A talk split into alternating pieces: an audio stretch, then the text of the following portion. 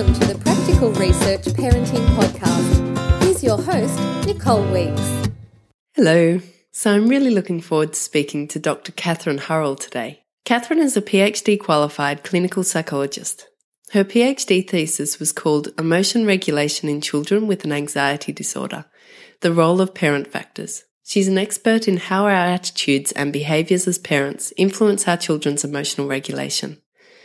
Catherine practices as a clinical psychologist in Sydney and has her own blog, which you can find at www.catherinehurrellpsychologist.com.au. And I'll have a link to that in the show notes. So here's the interview. So I'd like to discuss anger in children, particularly young children in the two to five age range. Mm-hmm. Um, so often when kids at these ages feel angry, they throw tantrums, um, and or they lash out at their parents or siblings or friends. Um, so might anger be expressed in other ways as well?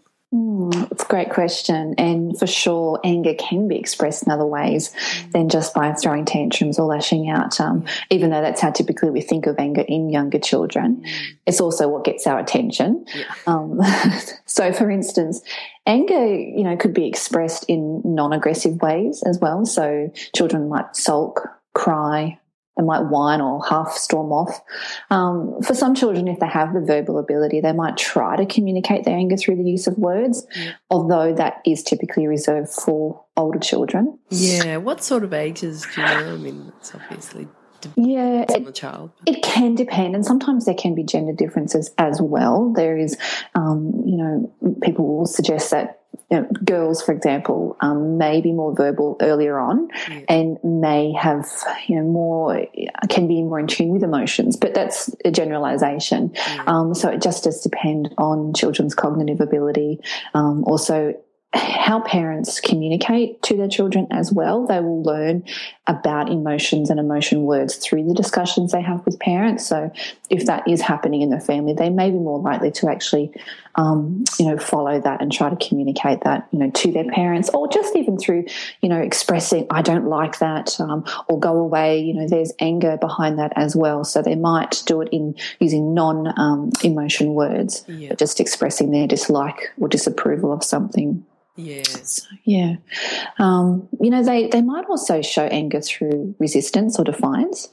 Mm. Um, so when they choose not to cooperate or by being stubborn. Yep.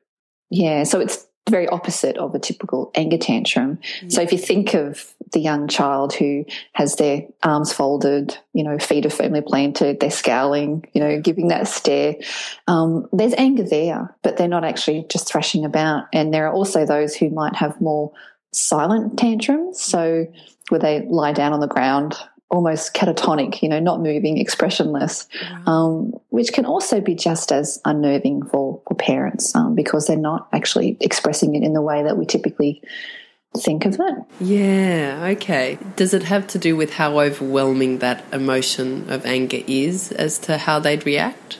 I would suggest that definitely. Yeah. And also their level of control. Mm. So, children who might be more stubborn or silent with it might feel that they can control themselves, yet they're actually still very, very angry on the inside. Whereas sometimes, if they're just so overwhelmed that um, they don't quite have that capacity to do that, that they are literally kicking and throwing things or you know banging things. Um, and there are some children who will direct the anger towards themselves, um, which can concern parents. They will talk about their children who might be, you know, headbanging, for instance, or biting the backs of their hands, um, hitting themselves, which is really a sign of frustration and stress. Yeah. Mm. Okay, so teaching kids how to deal with these emotions is, I guess, very important. It's extremely important. Yeah, it really is like an important task of, um, I suppose, parenthood and for, for children developing that emotions are a part of life. We can't escape them. Yeah. That we we are the people predominantly, particularly early on in their life, who will um, socialize children. Yeah. With their emotions, yeah. Yeah, but when they're in the middle of a, an emotional mm-hmm. down, mm. that's a hard time to teach, or you can't really teach then, can you? It's tricky, you know, and um, certainly being present is one thing. With with a tantrum, you know, um, I think there has been advice to to ignore it, and certainly there are times where it might be appropriate to, particularly if it's very difficult to to manage. You're out in public, it's a small confined space, mm. then you have to sort of move along and keep going with what you need to.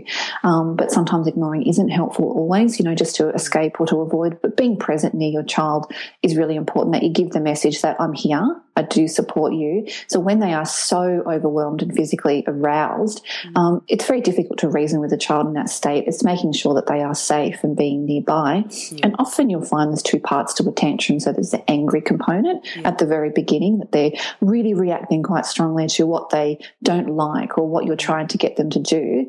And then if you just wait a little bit longer, um, that will then transition into sadness. So you often have that crying um, aspect that comes out, and that's when you can really, um, you know, offer more comfort or, or, talk talk it through. So sometimes just being close by and waiting, yeah, can help. And that's when they'll start to accept the hugs. I know I find yeah, hugs are just not accepted. No, no, not at all. Particularly if you're the reason behind that anger, yeah. you know, they will be quite repelling of you. Yeah, yeah, definitely. Yeah.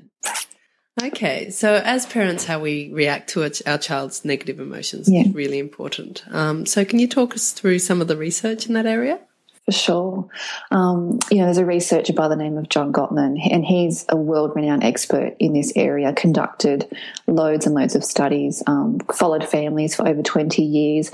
So, he's the the person to go to when it comes to to this research and his research has actually stimulated a lot of other research in the in the field as well so they actually studied, um, you know, how families communicate and looked at some important outcomes such as, you know, how they performed in school, quality of their friendship, health, and so on. Mm. And and they identified that, um, you know, parents who espoused a style of parenting that they termed emotion coaching mm-hmm. had children who went on to have better outcomes, better psycho, you know, social adjustment. Yep. Um, so what what um, Gottman and his colleagues found that it parents who were emotion coaching, they actually responded to their children's emotions in a supportive and warm manner. They tended to tune into what their child was trying to express. Um, they listened with empathy, yep. validated how their child was feeling, what they were trying to communicate, and really connected in with their child to help resolve the distressing feeling. You know, they did that through you know, problem solving or by offering comfort. So they're sort of, you know, that's the description of a parent who is emotion coaching. They're not afraid of emotions. They will, they will actually draw nearer to, to their children. So that style of parenting um, helps children to learn how to regulate their feelings yep. and, and to do so in an adaptive way that leads to, to better coping. And there's now, you know, ample research that shows that children who do learn how to regulate emotions are less likely to develop emotional problems and, and tend to be, you know, um, more behavioral behaviorally regulated as well. Yeah, yeah, okay. So that's really sort of the opposite to ignoring, I guess, isn't it? It is. So ignoring is, um, you know, particularly if it's with an, um, you know, non-verbal sort of appearance that the, the, parent doesn't care, that they're withdrawing themselves, that that leaves a child with an emotional state that they're not sure what to do, um, and and sometimes ignoring I think can actually be risky at times because inevitably, you know, that sort of situation, parents can just have a rising sense of frustration and stress in themselves whilst they're still hearing their child go on and on and on and badgering them. That a parent, you know, it doesn't take too long for them to actually react in, you know, in a, in a negative way or just as um, hostile, which then only serves to escalate the tantrum. And it hasn't you know you haven't actually taught the child anything at that point. And i understand it's a really normal response. You know parents are going to get stressed and frazzled when they've got a lot going on. They're trying to get out the door and you know they've got things to do get to work. Um, that being patient can be quite tricky. But um, but if more often than not we're able to actually recognize what's going on for our child and try to be close to them validate what's actually happening, we will help our children to to regulate over time. Yeah. And so does that apply to all negative emotions equally? So anger, sadness, that mm-hmm. sort of thing, or is it particular to anger? It No, look, it's across the board. You know, all emotions are really important that we can actually have those discussions with our children, help them to recognize what they're actually feeling. So, um, and that's the thing that some parents are better at that than others, um, simply because of our own learning experiences. So it's actually just trying to learn, understand, oh, what is it that you're experiencing? It looks like you are feeling afraid or you know did that make you feel angry and so using those emotion words to label that feeling helps to teach that um, so it doesn't it's not just for anger however um, in some of the research that I've looked at, and even um, what came out of our own studies, was that anger was by far the most difficult for parents to um, coach. Okay. So, yeah, there's something more specific about anger. It may seem that um, you know, triggers perhaps that you know more destructiveness, particularly when it is more aggressive. That parents struggle with how to keep calm, to not react in, in a punishing way. Yeah. Uh, you know, so it, it is actually one of the more you know difficult emotions perhaps to actually try to coach around. So sometimes it's after the fact. yeah, because mm. I guess that is quite a biological trigger. If someone is angry at us, mm-hmm. it's not easy to stay calm. Correct. Yeah. That's right. If It is your ch- own child. Absolutely, because it tends to cross the line. Mm. It, you know, it might push our buttons, particularly if we we are stressed or have a lot on that we think, oh, you know, and also we think of it as being inappropriate or even as naughty behaviour, mm. and that can serve. Um, you know, or cause us to actually respond in a negative way. And what we know about anger is that anger triggers anger, which then um, reciprocates more anger. So we find that there is an escalation. You see this among siblings. Also, I guess it creates a, a sense of danger. I know when when my son's angry, I'm worried about the safety of my daughter. Yes. Um, so I get, I guess, that triggered maternal must protect daughter. Absolutely. triggered. Absolutely. And that's that fight or flight response that you're going in there with that protective mode. So it short circuits um, any sort of thinking process yeah. um, or rationality at times. So you go in there and that's, that's the right response, isn't it? To protect. Yeah. Um, but sometimes, yeah, it may not come off that helpful for the person who's experiencing that emotion. So then it's trying to discuss it afterwards. So I think safety first for sure. Yeah. Yeah. Yeah. So safety first. And I guess being there as much as you can. But um, sometimes I guess I find that if he's in that sort of me- mood, both Beth and I are sort of in danger. Yes. we sort of almost need to get something between us and him until he's That's right. Until he's through that anger stage and then we mm-hmm. can talk about it. Absolutely. And I think it's also a good message that you do convey is that your anger puts us in a position where we feel unsafe. Yeah. And that's not okay. Yeah. So it communicates that the anger although anger itself is okay, the emotion, the way that you're expressing it in that aggressive way mm. is actually not okay. So, so we have to withdraw from that. Yeah. So to make that situation okay, I guess it's talking about the safety, and that's why mm. you're separating. Mm-hmm. Yeah. And then talking about it afterwards. For sure. Yeah. Absolutely. And also looking at, you know, what is it that's triggering that anger? Yeah. What's behind it? Um, is it frustration or is it, uh, you know, perpetual sense of things not working out or unfairness, as it typically is. Yep. Things are not fair, particularly for children. It's really important. Yeah. Um, yeah, so getting them to discuss not only the feeling inside, mm-hmm. but what's causing the feeling. Yes. Yep. yep. And just exploring that, as they may not be able to recognize that in themselves. Right, yeah. So just being able to have that conversation about, oh, you know, that that you know was your sister was she continually getting in the way? You were trying to build something and she was knocking it down. That's really understandable. That's frustrating. So that's where you you know you validate um, the anger itself. But when she does that this is what we can do instead. Yeah. Mm. yeah. So parental behaviors are often linked to parental attitudes. Can you talk a bit about this?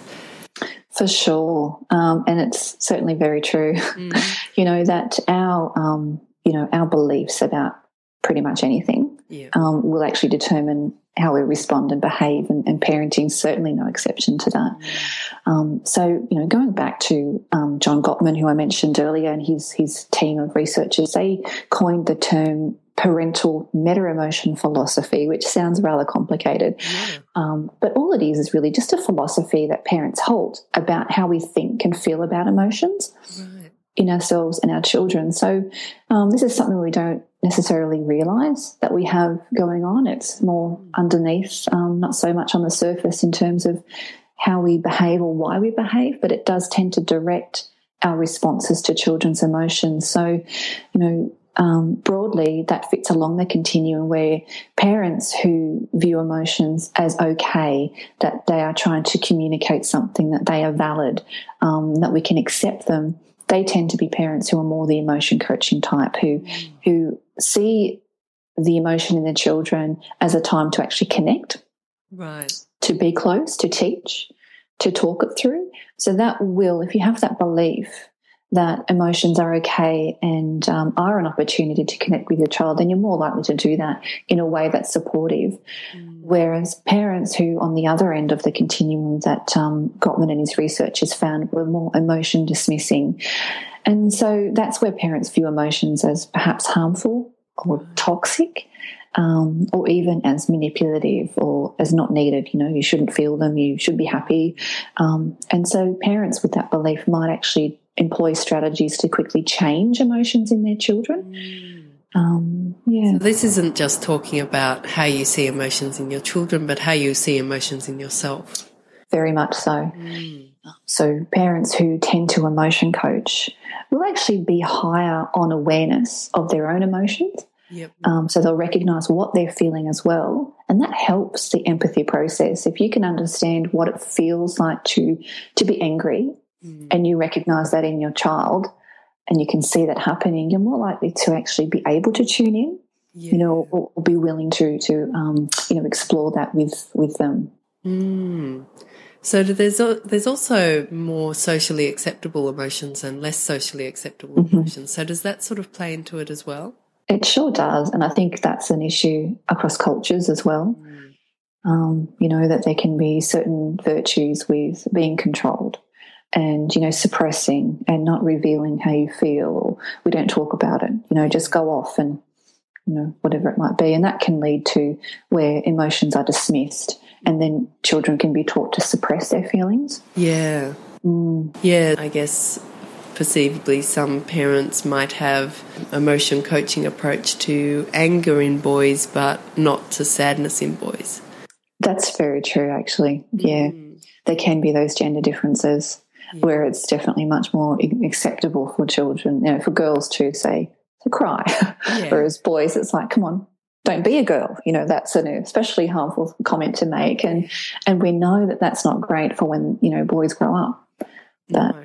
there is that, um, you know, risk later on that, you know, they won't seek help or talk about their feelings because they're supposed to be strong and to not cry. Yeah, that's right. But then mm. I guess there's a lot of dads who are sort of were parented that way in their past and that's right. Don't necessarily recognise or accept their own sadness either. No. So I think I think that's changing a little bit in this, yeah. in our society where we are having these types of discussion, mm. um, and they're more broadly available, um, certainly within schools as well. So there hopefully is, is change to that, um, but it takes a long time. Yeah. yeah. So I guess that that would the result would be that they might have better emotion regulation with certain emotions and not with others, or they'd Perhaps. Yeah, well, they'd have potentially, I guess, the same ability to regulate, but they'd relate, regulate them in different ways. That's true as well. And I think just biologically, um, there can be, you know, temperament's very important. There may, may be differences in terms of biology for boys versus girls, yeah. um, you know, in terms of their propensity to perhaps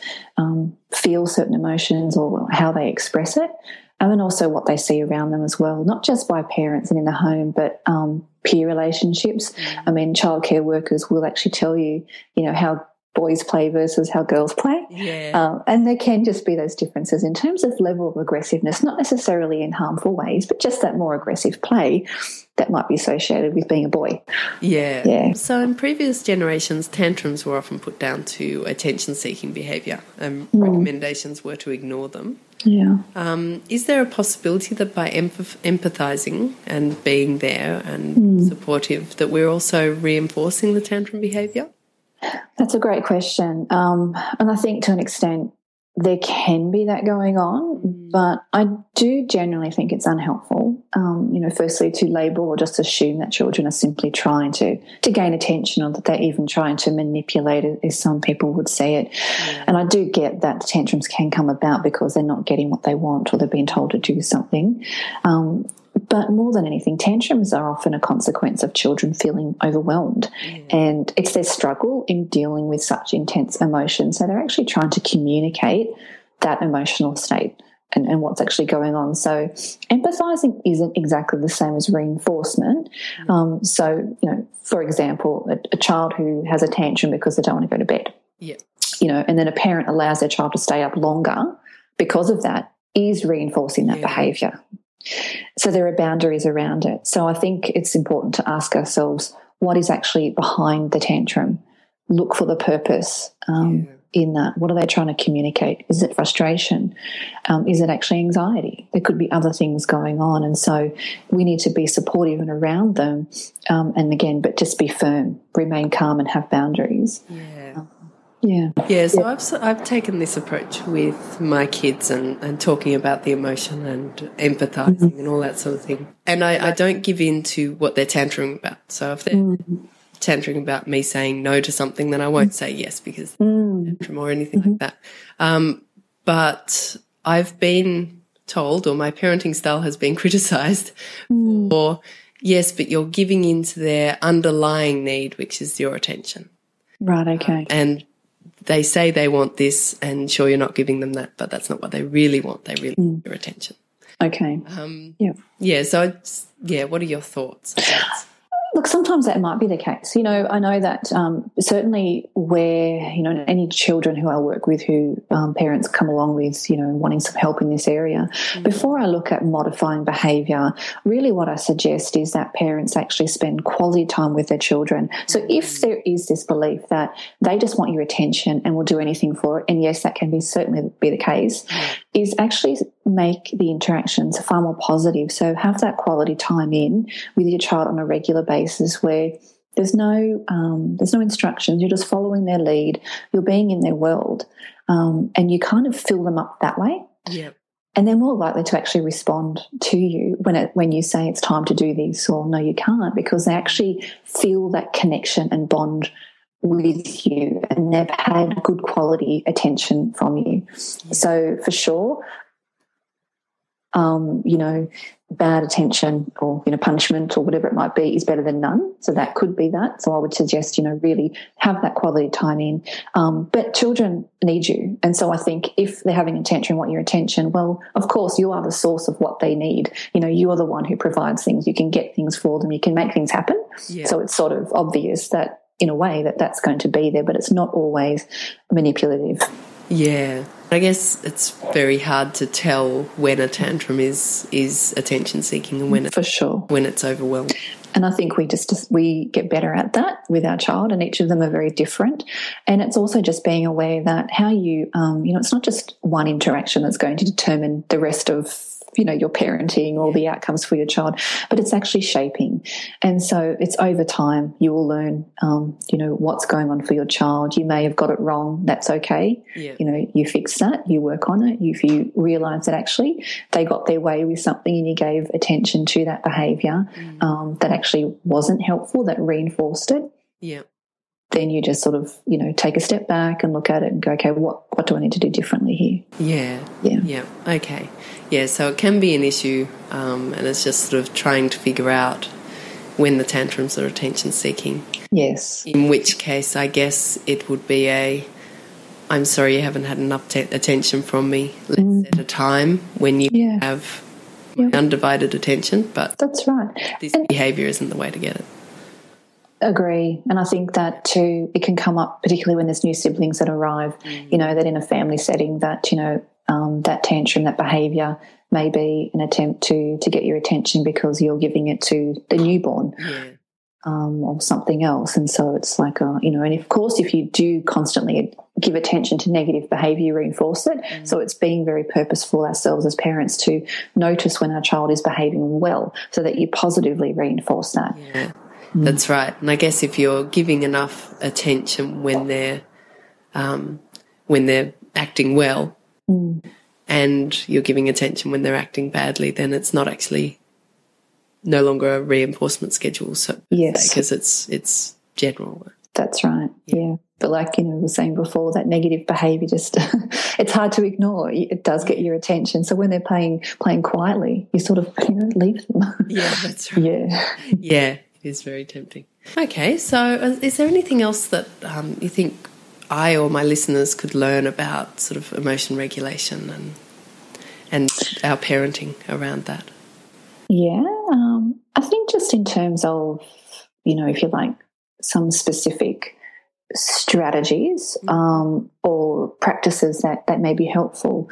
Um, like we were talking a bit before about, you know, supportive parenting, um, reacting to emotions, like the emotion coaching. There's a couple of reactions that, that might, you know, listeners might find helpful. So one of them, um, a problem focused reaction. So that's where parents work with their children to problem solve a situation that actually led to their child's distress um, or to help them cope with it, the stressor. Yep. So, for example, say a child becomes angry and upset that they weren't invited to a birthday party. Uh, a problem focused strategy might be to help your child think of other ways they could still have fun. You know, and be with their friends. So we could focus on that problem by organising a play date, you know, time at the park or another special outing to help them feel better Yeah. by problem solving it. Um, another reaction might be that we focus on the emotion. So that means again with the birthday scenario, a parent you know uses a response that tries to soothe their child, just simply offering comfort, um, being close to them, doing something fun with them to help them feel better. Yeah. So in both those scenarios, you're recognizing that you know that's not a great feeling to not be invited to a birthday, to, to miss out, and so you're trying to help them feel better through doing something with them, being close, Yeah. um, and also allowing them to express and communicate their their feelings. So you know, sit with them and, and listen to how bad it feels for them to to not be invited, even if they're angry. Yeah. Yeah.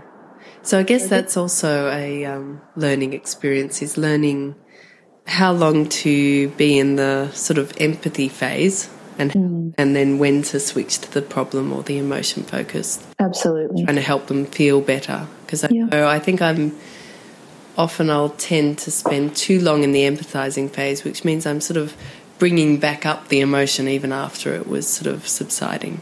Mm, it's tricky, isn't it? Yeah. Yeah. And I think at times, often, you know, um, what I do recommend is that at least if, first of all, you can validate.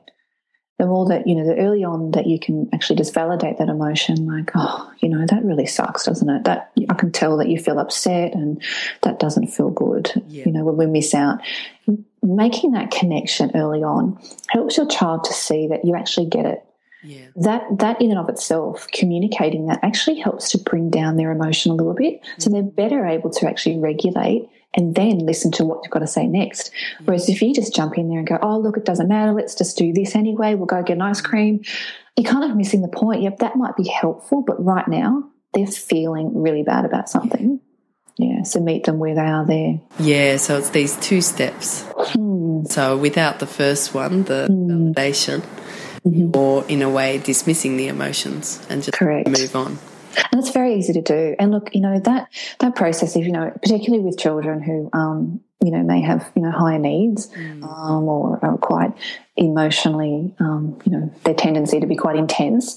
This can be quite draining for a parent who needs to validate a lot and over and over. So it's something that you know can wear you down as a parent, but the rewards are really, really high. So it's having to work on your own emotion regulation at times, and at least just choosing on certain occasions that I am going to tune in. Um, yeah.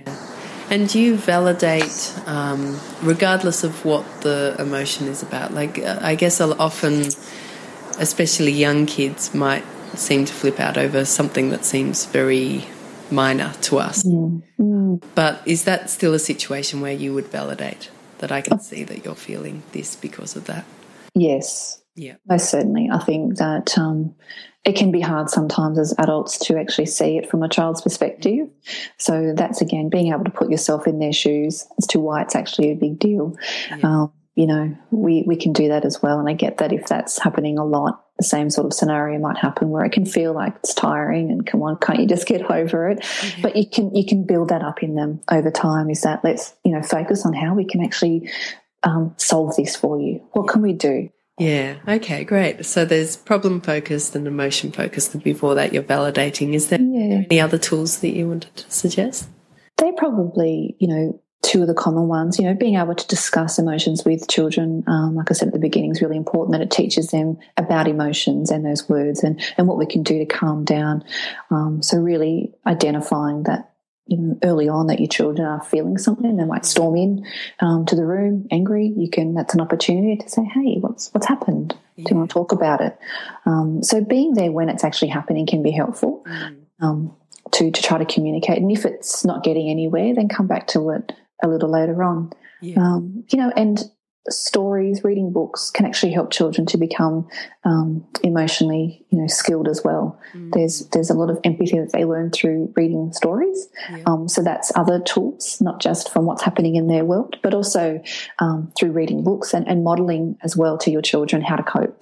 So if they if you're trying to teach them these lessons, but you're also um, not keeping your cool, yeah. you know, in driving in the car and you're expressing all this frustration and stress and not handling it very well, then you're teaching them how to cope, you know, through those ways as well. Yeah. And something else I just recently did that I, I felt was quite good was after Xander had well, we'd both actually had a bit of a meltdown and mm. I didn't deal with it very well. Mm. Um, afterwards I said, okay, let's, let's try to, once we'd both calmed down, let's try to relive that scenario and see if mm. we can do mm. it better this time. Wow. And that seemed to work really well because Xander was really excited after that that we got a better outcome. Mm. Um, yeah, so that, Great. Yeah, that was good too. I'm not sure whether it's going to translate to in the heat of the moment, but I guess we can but hope it certainly um, you know helps and again those sorts of scenarios over and over does help to teach him and it also shows that hey you know i got a second chance with this you know mum understood this is what went wrong mm. and this is what we can do better and i think yeah it's almost like having that debrief isn't it yeah that's right yeah mm. do you tell my listeners a bit more about yourself and your research and your practice Sure. So, um, as a clinical psychologist, I, I work with um, a range of presentations that people come for, you know, seeking help. Most of the time, it's through um, their GP that they recognise that they might be going through, you know, depression, anxiety, stress, or other difficulties in, in life. Some a lot of normal things that we can all go through.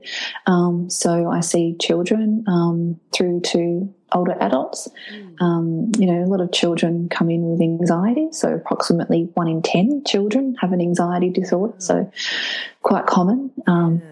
Really, really important to address it early on. So a lot of my research has been in that field as well. So, yeah, could you talk just briefly about um, how this sort of responding to emotions um, plays into anxiety? For sure. Yeah. So that was the focus of um, a PhD study that I did at Macquarie University through Centre for Emotional Health. That was with um, Professor Jennie Hudson, who's a you know world renowned expert on anxiety disorders. Um, so we we really wanted to look at um, you know, how children, anxious children, regulate emotions. Um, obviously, they've got an anxiety disorder, they're, having difficulties with regulating those feelings, but to more broadly look at other emotions as well. So, handling sadness and anger. And also, if there were any links to parenting, like what we've just discussed. And, you know, what we found was consistently, there was four studies that we conducted and, and consistently across those, we found that anxious children had greater difficulty with um, you know, identifying emotions in themselves, knowing how to cope with those negative emotions. So not just fear-based ones, but when they're sad, not knowing what to do, um, and how to communicate that. And what we found as well was that parents of anxious children also had some difficulty in that area. Um, so their philosophy, if you like, what we spoke about before, their emotion beliefs tended to not be as high on emotion coaching. So you know, perhaps there's something there that they they struggle with emotions, maybe in themselves. Um, you know, being able to recognise it in their children and to help talk it through with them. So that's what came up. They weren't necessarily always more negative. It's just that at times I think they didn't quite know what to do, particularly if anxious children who do experience emotions quite intensely yeah. are expressing a lot of anger. You know, it's quite dysregulated, slamming doors, getting upset quite frequently. That that may also have an effect on the parent's ability to, you know, effectively coach that all the time, like we were talking about before. So there were some important things that came up with that that we need to incorporate that, you know, in treatment, um, being able to help parents deal with those emotions in their children, um, helping themselves. You know, what happens in you when you ex- when your child expresses that. So, yeah, sort of. I guess for anxious children, it's almost like situations themselves aren't necessarily what's making them anxious, but they're almost scared of the emotions that they might bring about in themselves and they don't know how to handle those emotions. That's correct. That's right. So a lot of times it's not just the situation; it's actually yeah they are just overwhelmed. They don't don't know what's going on, mm. you know, because anxiety can often present very well. It does in very physical ways, yeah. where an anxious child won't necessarily communicate and say I'm scared. Mm. They will they will just look withdrawn. They might seem afraid or not do anything, and what they're experiencing, you know, uh, is feeling sick in the tummy. Mm. They might have headaches. They're not having, you know, not able to go to sleep.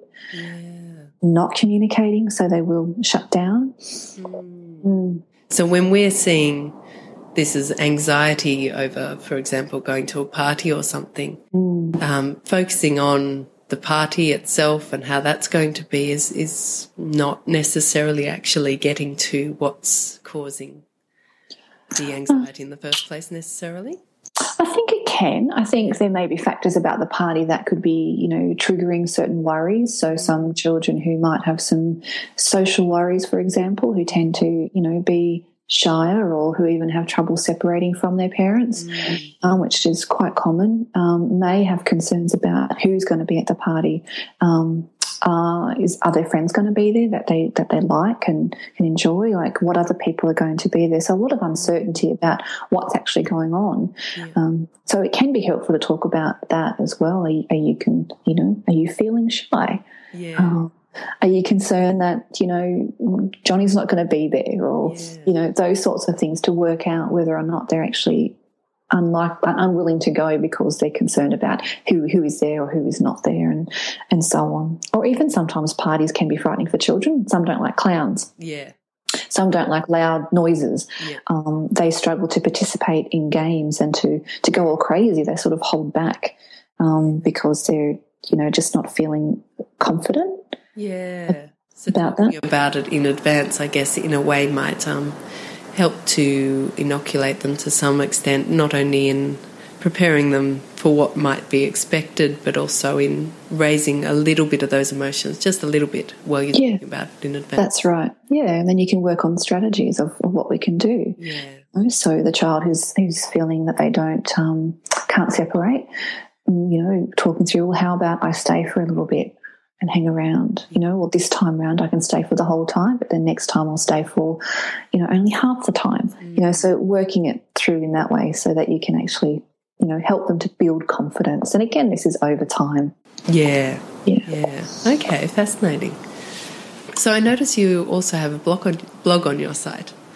Um, are there any blog posts that our listeners might find particularly interesting? Yeah, sure. I mean, I am due to roll out a few more blogs actually, and also on these sorts of topics because um, I do enjoy, you know, you know, writing um, and talking about these sort of you know parenting topics and that really common questions that come up as well. So um, I do want to update that, um, but I do have one at the moment there on validating your children that listeners might find helpful. Yeah, yeah. Great. And there's also one just on anger itself, um, talking more towards adults, but that can certainly be quite helpful to have a read. Um, I tend to share more through um, Facebook and Twitter. Um, so links on my website, on my webpage are through there as well. So as I, you know, um, come across articles um, or research findings, I'll tend to post those.